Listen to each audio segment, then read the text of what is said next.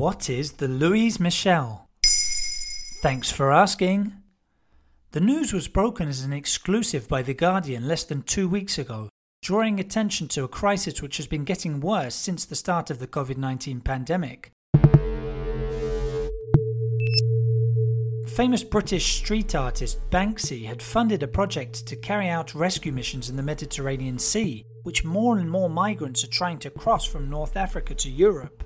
To do this, he relaunched a former French Navy boat, 30 metres long, painted in pink, and depicting a young girl with windswept hair, holding out a heart shaped safety buoy. The name of the boat? The Louise Michel, after the 19th century French anarchist feminist of the same name. Well, that's a fitting name for such a project. On board the Louise Michel are 10 European activists who have significant experience in sea rescue. The NGO vessel is commanded by German captain Pia Klemp, whose ships have saved several thousand people in recent years. An email sent from Banksy to Klemp last year reads as follows Hello, Pia. I've read about your story in the papers. You sound like a badass. He then offered to buy a boat with the money he had made from his migrant crisis themed artwork. The plan was carried out secretly between London, Berlin, and Spain so that European authorities would be totally unaware. The boat's existence only became public knowledge at the end of August due to having saved 90 people off the coast of Libya. Some of those survivors had fuel burns and other injuries. The crew carried out a second rescue mission the same night, taking the total number of migrants saved to 220. One person had already died when found on a rubber dinghy. What with the Louise Michel being able to accommodate a maximum capacity of 120 people, many had to spend several hours on a life raft deployed alongside. Unable to move their boat, the crew made repeated emergency calls for assistance to Malta and Italy, the closest European countries.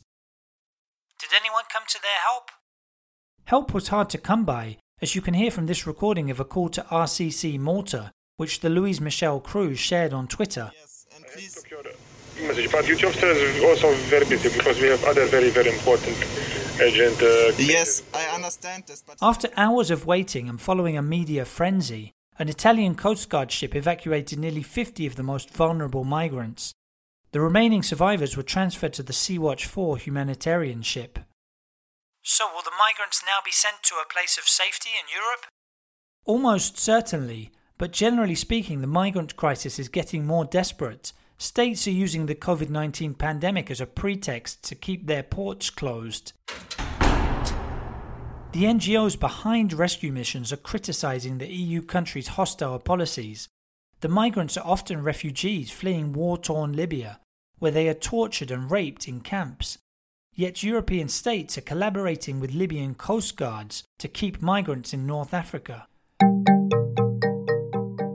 The first half of 2020 saw over 500 refugees perish in the Mediterranean Sea, according to official accounts. Associations claim the true number is likely much higher. Nearly 20,000 migrants survived the crossing to reach Malta or Italy. There you have it. Now you know what the Louise Michel is. In under three minutes, we answer your questions. What would you like to know about? Use the comments section to ask your questions on the podcast platform.